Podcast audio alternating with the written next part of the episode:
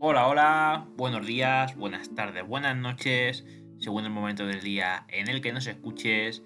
Bienvenidos a este podcast, bienvenidos a Soy Cristiano en un nuevo episodio, en este episodio número 4, eh, ya eh, pasando la mitad de los libros, la serie de libros de C.S. Lewis, de Mero Cristianismo, que es en lo que estamos ahora mismo. Eh, para hacer un poco recordatorio, vimos el resumen del libro 1 y del libro 2. El libro 1 que era Verdad y falsedad como claves para comprender el universo.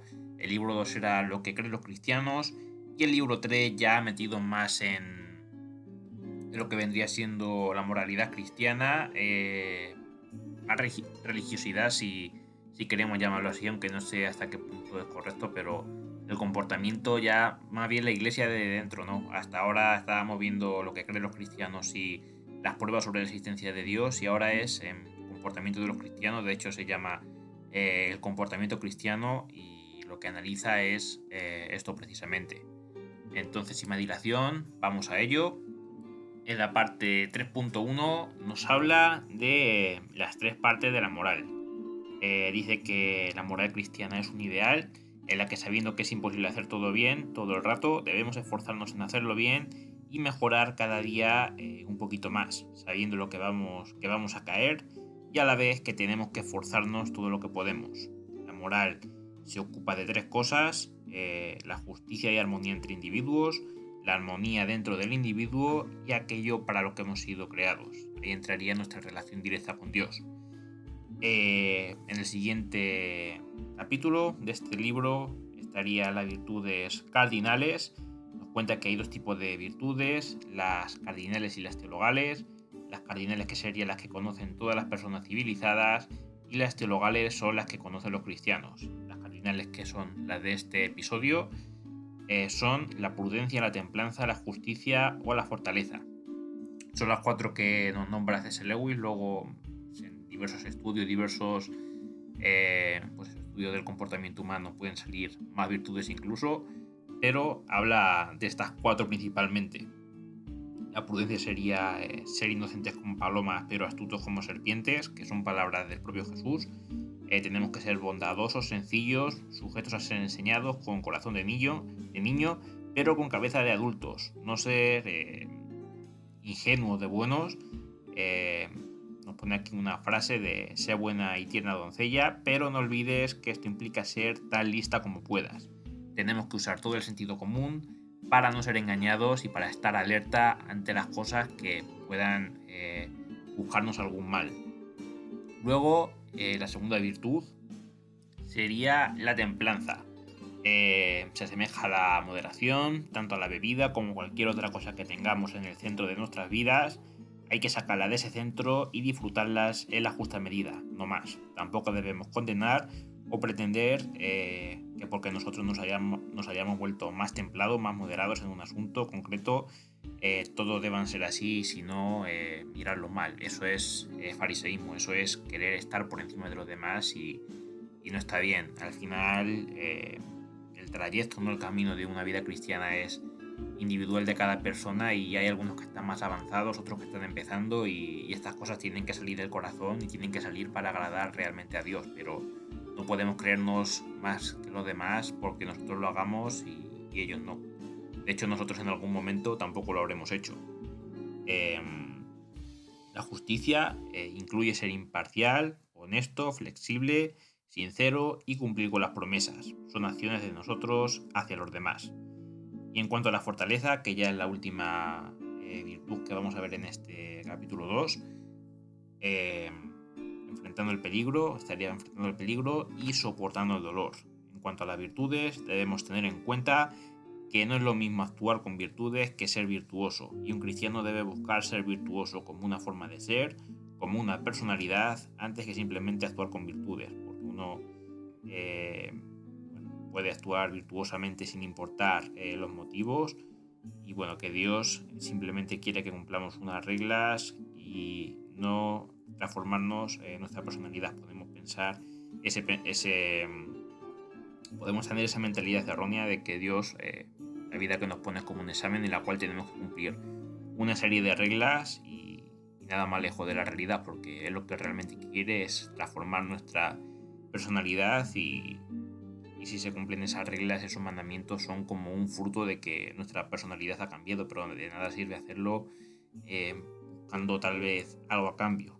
Eh, pensar que las virtudes no, son, no nos servirán eternamente porque la otra guía no lo hará, eh, la otra vida no lo hará, mejor dicho, eso sería otro pensamiento erróneo, eh, ya que al igual que actuar sin importar los motivos y buscando el cambio de Dios, eh, pensar que, que las virtudes no nos servirán en la otra vida no nos sirve para mucho, no sabemos exactamente cómo va a ser ahí arriba, pero está claro que si eso lo hacemos aquí, es un reflejo de lo que, de lo que se va a hacer allí.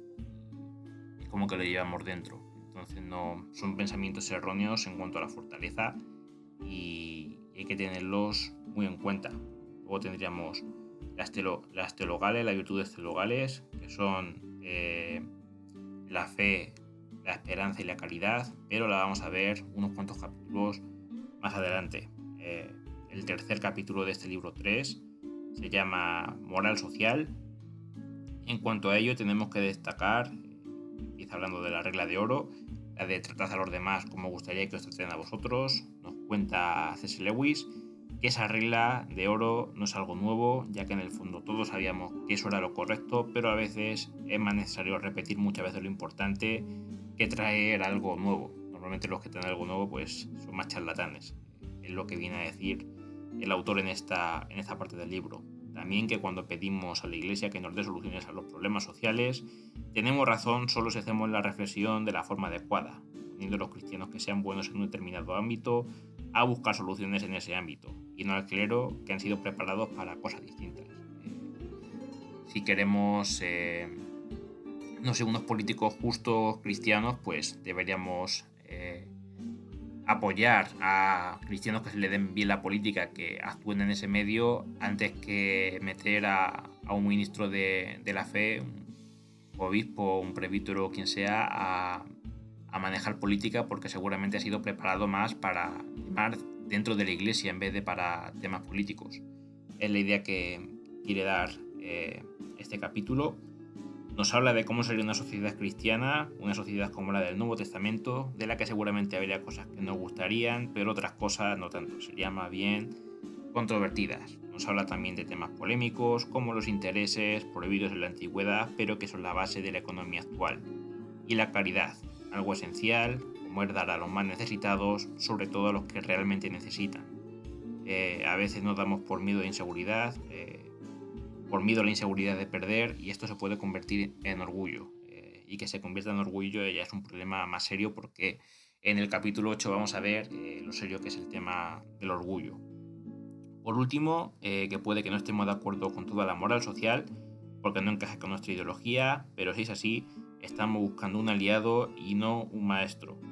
también que para hacer lo que queremos que nos hagan hay que amar al prójimo como a nosotros y para eso primero hay que amar a Dios y para esto último hay que obedecerle y ahí es donde entran más a fondo los temas de la norma de religión. ¿eh? Me sonó un poco a trabalenguas esta parte del libro, esto de encauzar eh, el tema de eh, hacer que para hacer lo que queramos que nos hagan para nosotros hay que amar al prójimo y para amar al prójimo hay que amar a Dios y para eso hay que obedecerle y para eso está la religión como mm, una causa-efecto ahí un poco extraña, pero es una buena introducción a lo que César Luis nos quiere explicar después. Em, bueno, eh, una cosa que no sé si ha quedado totalmente clara al explicarlo es el tema de cómo de buscar aliados eh, si no estamos de acuerdo con toda la moral social. Esto venía a decirlo porque él cuando habla del Nuevo Testamento, de la sociedad del Nuevo Testamento, habla que tenía una forma de, de vivir esa sociedad de cristianos, de los discípulos, de todos los nuevos cristianos, muy parecida a, lo que se habla en las sociedades como más de izquierda, ¿no? Pero luego eh, las reglas eh, parece que son como un poco más de derechas. Y entonces si solamente nos quedamos de la parte que corresponde con nuestra ideología, queremos buscar en el cristianismo aliados antes de que Dios, por medio del cristianismo, nos eh, convierta. Entonces hay que tener ojo y y ver esas cosas como lo que realmente son y no como lo que nosotros queremos que sea. Y es algo con lo que tenemos que andar con ojo porque es algo que le puede pasar realmente a cualquiera, ¿no? Esto, a ver, es un poco cristiano, pero eh, también tengo otro de filosofía que se llama Esto Apoiquile y más adelante hablaré de los sesgos de confirma, o sea, de los sesgos eh, cognitivos dentro del ser humano y el sesgo de confirmación es uno de los más famosos y es una cosa que puede actuar en nuestra contra en temas como el que estamos hablando ahora mismo de em, buscar eh, alguien que apoye nuestros ideales antes de querer, de, querer eh, ver lo que realmente el cristianismo no quiere decir eh, con la situación en sí. Luego el punto 3.4, que cuando digo 3.4 es porque es capítulo 3 y el punto número que sea es el capítulo que hay dentro del libro. O sea, 3 es por libro 3, 4 sería capítulo 4. Aquí eh, nos habla de la moral y del psicoanálisis. Eh, la primera reflexión que nos muestra es que desde que eh, desde ya debemos tratar a los demás como nos gustaría que nos trataran, de la mejor manera que sepamos, sin esperar una sociedad perfecta en la que todos seamos cristianos.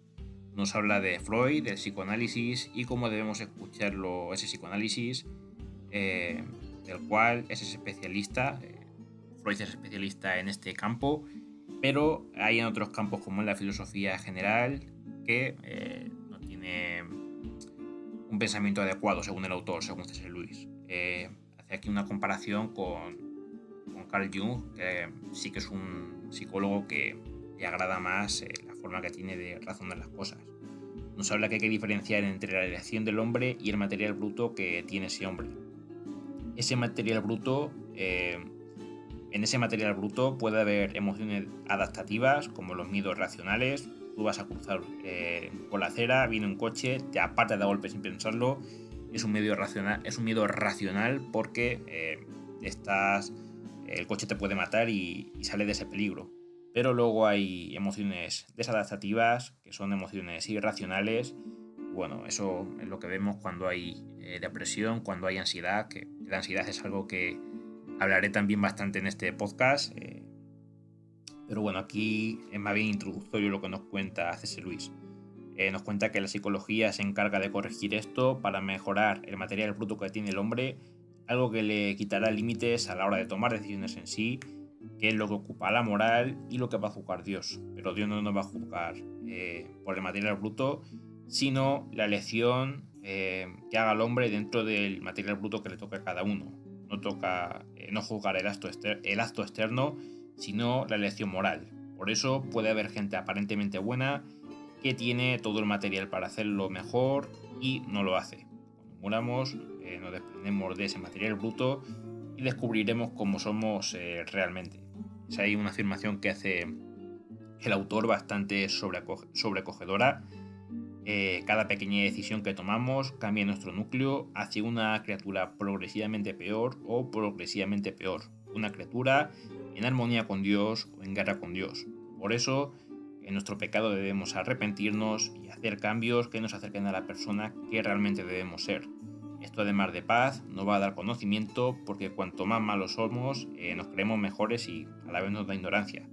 Y al revés, cuanto más buenos somos sabemos que podemos mejorar y podemos ver eh, fallos. Permite darnos a nosotros mismos la humildad de, ver eh, los fallos que cometemos.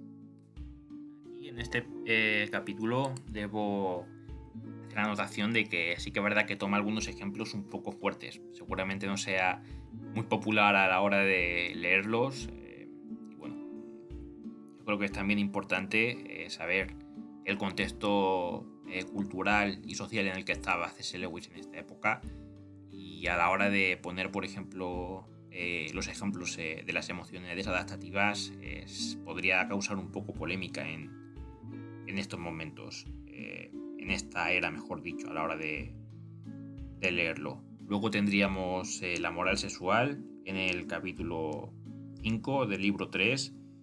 Eh, bueno, aquí lo que hace es una diferencia entre la castidad y la decencia. Sí, castidad y decencia. Nos habla que la castidad es igual para todos los cristianos, pero la decencia, un poco lo que hablaba antes, ¿no? Con el tema de, las polémicas que haya puesto antes en el capítulo 4 4, pues aquí habla lo mismo que la decencia, eh, depende de, del entorno cultural y del entorno social, porque la forma de vestir de una persona, de un cristiano, eh, puede variar, pues eso, según la sociedad que estemos y según eh, la época. Y bueno, poco más que resaltar por aquí. entré en temas más concretos, pero tampoco. yo creo que con saber eso deja bastante claro lo que nos quiere decir el autor y sabemos todo lo que es la castidad, así que no quiero incidir mucho más en eso. Después nos va a hablar del matrimonio en el siguiente episodio, nos habla de lo importante que es el matrimonio dentro del cristianismo, de cómo Jesús habló de que cuando un hombre y una mujer se unen es como si fuera un solo cuerpo y que es algo que no se debe romper. Si bien es cierto que en algunas situaciones extremas pues hay iglesias eh, denominaciones que, lo permiten, pero en condiciones normales eh, es bueno cumplir con este mandamiento. También eh, en el momento que nos casamos es como que prometemos, nos comprometemos delante de Dios a mantener ese matrimonio. Y si lo rompemos es como si engañáramos a, a la persona con la que nos hemos casado, a Dios y a toda la familia de, de ambos miembros del matrimonio por último, hace una diferencia entre el enamoramiento y entre el amor verdadero, eh, el enamoramiento como emoción, como un detonador, que obviamente no va a durar para siempre. Si una pareja eh, se quiere divorciar para enamorarse de otro, pues está bien, se va a enamorar porque va a aparecer esa emoción de nuevo, pero al fin y al cabo eh, va a desaparecer porque es una emoción más bien temporal. Y el amor va más para el tema de el compromiso, la disciplina y es algo que si se ve desde esa perspectiva, eh, con perspectiva hacia la eternidad, algo que veremos también en el capítulo de la esperanza, pues es algo que nunca se va a acabar. También nos habla de la diferencia entre la opinión cristiana y el hecho de imponer esa opinión en el Estado. Nos habla de que pues esta norma de acerca del divorcio del matrimonio tal se debe de mantener dentro de la iglesia pero no lo puedes eh, tratar de mantener en el Estado, ¿no? Eh, la gente que no sea creyente y que vaya a pueblo civil eh, va con otras normas y no estaría bien imponerlo, al igual que no nos gustaría que gente de otra religión pues nos impusiera reglas o mandamientos suyos, ¿no? El que hace esto es realmente por convicción y porque cree que es lo correcto, pero no es algo que se puede imponer. Y por último, el tema de la cabeza del matrimonio, eh, un tema que seguramente tampoco sea popular y sea bastante polémico, pero eh, lo dicho, hay que entrar en el contexto político y social de, la época y, poco más. Eh, luego iríamos al 3.7, libro 3, capítulo 7. Y en el 3.7 ha sido un episodio para mí raro por la forma en la que ha acabado, pero bueno, sin hacer spoiler, voy a ello. Eh, que hablar de otro principio fundamental cristiano, se trata del perdón. Eh, nos hace. Nos habla de lo difícil que es perdonar y que a todos nos parece una idea muy bonita hasta que nos toca perdonar a alguien que de verdad nos ha hecho mucho daño. Y nos pone un ejemplo de, los judíos y de la Gestapo. Yo creo que no podía haber puesto un ejemplo eh, más extremo. Nos habla de que hay que empezar perdonando cosas menores antes que las mayores para agarrar ese hábito llamar a los demás como a nosotros mismos. Que algunas veces, eh, bueno, aunque a veces nos sintamos mal con nosotros mismos, hacemos un esfuerzo por querernos por mal que lo hagamos. Pues eso es lo mismo que tenemos que hacer con el próximo, aunque a veces haya cosas que no nos gusten, pues hacer ese esfuerzo, ese valor extra del que, acaba, del que hablábamos en capítulos anteriores, por eh, amar al prójimo, odiar el pecado en lugar de, de al pecador, desear que el pecador sane y que sea simplemente ese hecho el que nosotros tengamos en odio, tener eh, misericordia. Y aquí entra en un terreno que yo creo que seguramente sea el más polémico de todos a la hora de que eh, con el castigo del pecado, o sea que el hecho de perdonar no similar del castigo y hablaba de guerra, de pena de muerte y no yo ahí como que no he estado tan, de acuerdo con, con el autor como en otras en otros capítulos, pero bueno, es su opinión y, hay que respetarla ante, ante, todo. Sí que es verdad que se me ha sorprendido. Mira que he hablado antes de puntos que son así más polémicos, que más comprensibles, pero eh, el tema de la pena de muerte en el episodio que habla acerca del perdón sí que es verdad que me ha chocado un poquito. Pero bueno, eh, también opinión personal mía, otro puede, personal, otro puede pensar distinto. Eh, en el 3.8 eh, nos habla de el mayor pecado a juicio de C.S. Lewis y de la forma que lo ha explicado tengo que decir que yo también estoy de acuerdo con esto, o sea, desde la forma, desde la visión que la ha expresado el autor, eh, sí que es verdad que es un pecado que parece mucho más fuerte que, que los que aparentemente parecen más fuertes que este, y nos habla que es el orgullo, el placer por estar eh, por encima de los demás, de creerse mejor y de no hacer cosas por los demás eh, o, por, las cosas en sí mismas, sino por creernos mejor que los demás, por decir, mira qué bueno soy yo, que he hecho un bien a esta persona. Eh, además, el recelo de cuando alguien esté por encima de nosotros, es como querernos quedar por encima de nosotros mismos, por encima de los demás, antes que cualquier otra cosa. Nos explica que este pecado es mucho mayor que los carnales porque es directamente espiritual. O sea, los carnales, cuando hablábamos de, del tema sexual o del tema de la comida, pues al final eh, uno puede pecar de gula cuando come mucho, pero al fin y al cabo eh, el hambre es una sensación del cuerpo no para que podamos sobrevivir como especie porque es, es normal, ¿no? Igual que si no respiramos nos morimos, si no comemos también nos morimos. Y el tema sexual, pues al final puede ser instintivo humano o la reproducción. Pero el hecho del orgullo, de querer estar por encima de los demás por el simple eh, placer que nos dé eh, que los demás estén por debajo de nosotros, es un pecado que pone el autor a un nivel superior y yo estoy de acuerdo con ello. Eh, bueno, Dios no nos prohíbe este orgullo por él. bueno, si vemos, cuando veamos una persona realmente humilde, no la vamos a reconocer porque esté diciendo todo el rato yo es que no valgo para nada.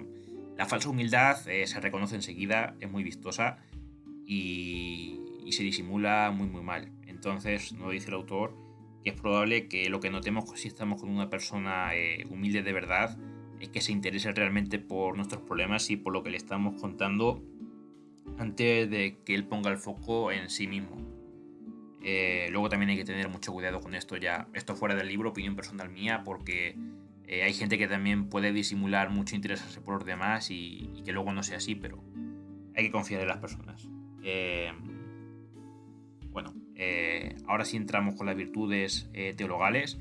Antes habíamos hablado de las cardinales, que eran las comunes con todos los seres humanos, que era la, bueno, toda la gente civilizada, porque no todos los humanos son civilizados, por ponerlo en contextualización. Eh, nos habla de unas virtudes cardinales que era la prudencia, templanza, justicia y fortaleza, que era de las que hablábamos en el capítulo 3, si no me equivoco. Y ahora nos habla de las teologales, que son las que vamos a hablar en los cuatro últimos capítulos que quedan. Le dedica dos capítulos a la fe. Em, la primera, bueno, las tres son fe, esperanza y caridad. La primera de la que habla el autor es la caridad, nos presenta esta virtud como el amor cristiano, que siempre pensamos en la caridad como dar limosna a los pobres, pero en general es el amor a la forma cristiana de verlo. Nos habla de que no todos nos pueden caer bien, pero tenemos que esforzarnos en querer a la persona. Y esto va más allá de los sentimientos. Eh, si nos cuesta pensar cómo actuaríamos si realmente tuviéramos cariño por esa persona y eso que sentimos directamente hacerlo. Eh, me recuerda esto un poco al tema del episodio del matrimonio y del episodio del perdón. Es como que todas las eh, reglas cristianas eh, giran en torno a un mismo núcleo. Y bueno, nos sorprenderemos que, porque cada vez querremos a más gente, no forzándonos, no forzando el sentimiento, pero tratando de hacerle bien a los demás y haciendo el esfuerzo por comprenderlos. también que a la inversa ese a la inversa el procedimiento es igual y es totalmente destructivo. Vuelve al ejemplo de los judíos y la Gestapo. Se nota que este hombre estuvo eh, muy presente en la época de la Segunda Guerra Mundial. Dice que seguramente eh, los nazis mataron eh, a muchísimos judíos porque primero habían empezado a, odiarlos. sí, o sea, entonces una vez que los odias, ese odio va más y al final terminas por perseguirlos, y como los odias más al perseguirlo, terminas a matarlo y al final pues terminas haciendo prácticamente un genocidio que fue lo que hizo esta gente. Eh, y así es como resume el tema de, la caridad. esta virtud, es la primera que analiza dentro de las virtudes cristianas. La segunda es la virtud de la esperanza. Nos habla de lo importante que es la esperanza en la vida siguiente, en el cielo, en la otra vida, eh, y que poner el foco en esto es lo que nos dará añadidura a nuestras necesidades en esta vida en la tierra, lo que hará que obremos bien. Porque si ponemos el foco en lo de aquí, no tendremos ni lo de aquí ni lo de allí. Y que no seamos. Eh, o sea, pone tres tipos de forma de ver eh, la esperanza vital, o sea, lo que es el trascender, el deseo de una vida totalmente plena.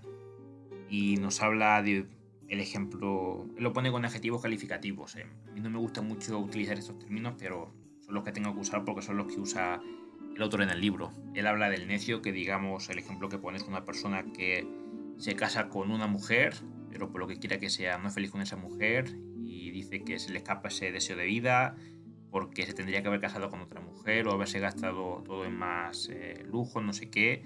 Y es como que pone todo eh, en lo material y en tratar de hacerlo trata de tener todo lo posible eh, en esta vida, en esta tierra.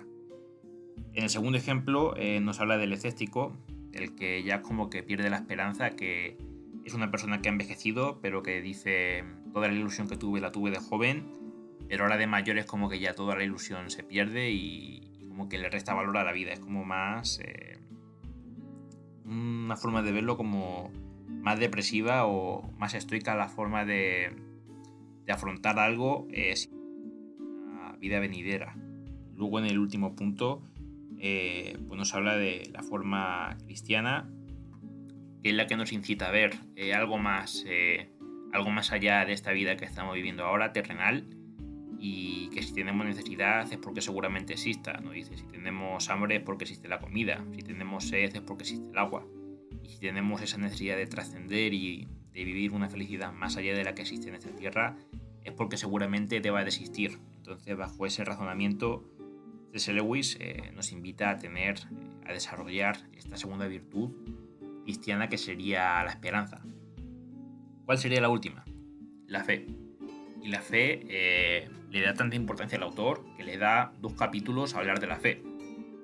En el primero nos habla de la fe en un sentido intelectual, que es seguramente el sentido en el que la mayoría hemos oído hablar de la fe, un sentido de fe como creer, em, fundamentada por la razón.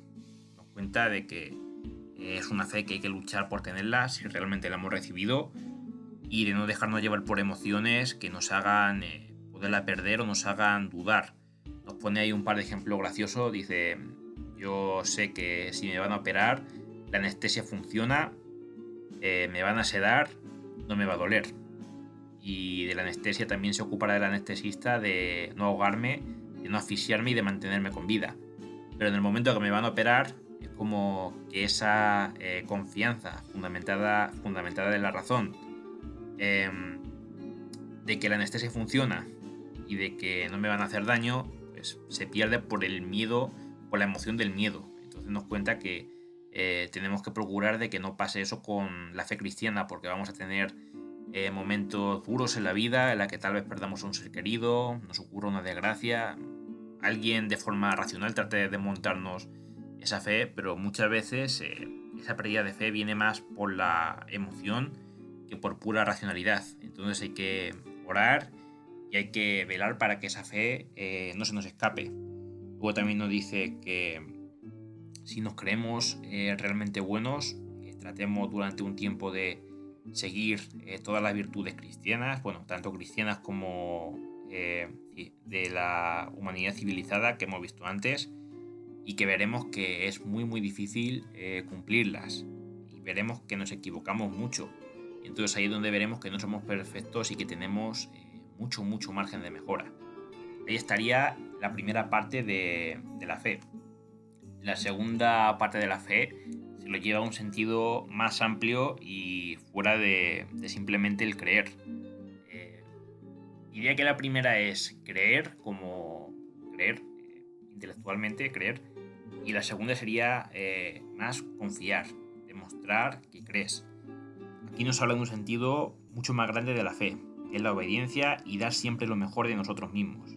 aquí entendemos que la salvación no es como un examen, que siempre nos vamos a equivocar, eh, siempre vamos a fallar y aunque cumpliéramos la ley entera, eh, no le estaríamos dando a Dios algo que Él ya no tiene. Simplemente, como mucho, estaríamos igualando, pero eh, no vamos a aportar un valor añadido. Entonces, sabiendo que no somos perfectos y que nos vamos a equivocar, Él lo que quiere es tener una criatura totalmente convencida de lo que es correcto y tratar de hacerlo siempre lo mejor posible. Aunque se equivoque, aunque se caiga mil veces, pero saber que tenemos la gracia de Jesús que nos va a perdonar y que nos va a eh, permitir seguir avanzando y seguir formándonos para ser cada vez eh, mejores personas y mejores cristianos. Eh, es más el tipo de persona que quiere que seamos que las acciones en sí. Y bueno, luego aquí estaba la eterna discusión de si la salvación es por obra o por gracia, y, o sea, por obra o por fe, y nos da la explicación de que, bueno, eh, lo primero que tenemos que hacer es eh, no dudar de la salvación, es decir, eh, más que buscar como un examen que tenemos que aprobar una nota para pasar, saber que si tenemos fe es porque ya tenemos mucha parte de esa salvación ganada, que tenemos que creer y que las obras son un resultado, un fruto a esa fe que ha venido primero. Esa es la conclusión que nos llega nos habla de una carta de, no sé si... Voy a buscarla para leer exactamente lo que dice. Bueno, no es exactamente el versículo exacto, pero creo que es una epístola paulina y dice, trabajad en vuestra propia salvación con temor y estremecimiento. Esa, bueno, podría decir, vale, es salvación por obra, ¿no? Eh, nos está diciendo claramente que trabajemos con temor y estremecimiento pero la segunda mitad de esa misma frase es porque Dios es quien trabaja en vosotros. Entonces, em, también tenemos que confiar en esa gracia y en esa fuerza que nos da Él y en el Espíritu Santo, que es al final el que te guía y Cristo el que te salva. Entonces, no hay que perder en ninguna de las dos vertientes. Eh, si no hace buenas obras es porque seguramente eh, esa fe se tiene que pulir eh, más a fondo aunque tampoco dependas enteramente de, las obras. Es un poco mezcla de todo y es un poco lioso de explicar, pero en resumen sería que la fe hay que tenerla sí o sí y las obras no se hablan por sí mismas, pero sí son resultado de esa fe. Si has tenido una fe verdadera, las obras van a venir sí o sí. Y este ha sido el resumen del libro de C.S. Lewis. Eh, creo que ha sido el libro más largo de, dentro del libro en sí, de mero cristianismo. Eh, algunas partes más fáciles de comprender, otras más difíciles, otras incluso polémicas, como hemos visto, pero creo que es un libro que edifica muchísimo y yo la verdad es que estoy aprendiendo bastante y espero que esté también transmitiendo esa sabiduría eh, a través del podcast. Eh, discúlpenme si en algún momento me expreso mal o se me traba la lengua, soy un poco nuevo en esto, pero espero que, que sirva de lo mejor posible y que, les edifique. Así que nada, yo me despido. Eh, lo dicho, espero que hayan disfrutado del episodio tanto lo menos como yo al realizarlo. Que tengan muy buen día y que Dios les bendiga. Si te ha gustado este espacio, dale a me gusta, suscríbete y compártelo con tus amigos. Eso me ayudaría mucho. Y si estás en YouTube y puedes dar a la campanita, mejor que mejor. En la descripción te adjunto mis redes sociales y mi cuenta de Linktree. En ella podrás acceder a todos mis proyectos. Buen día, gente. Hasta la próxima.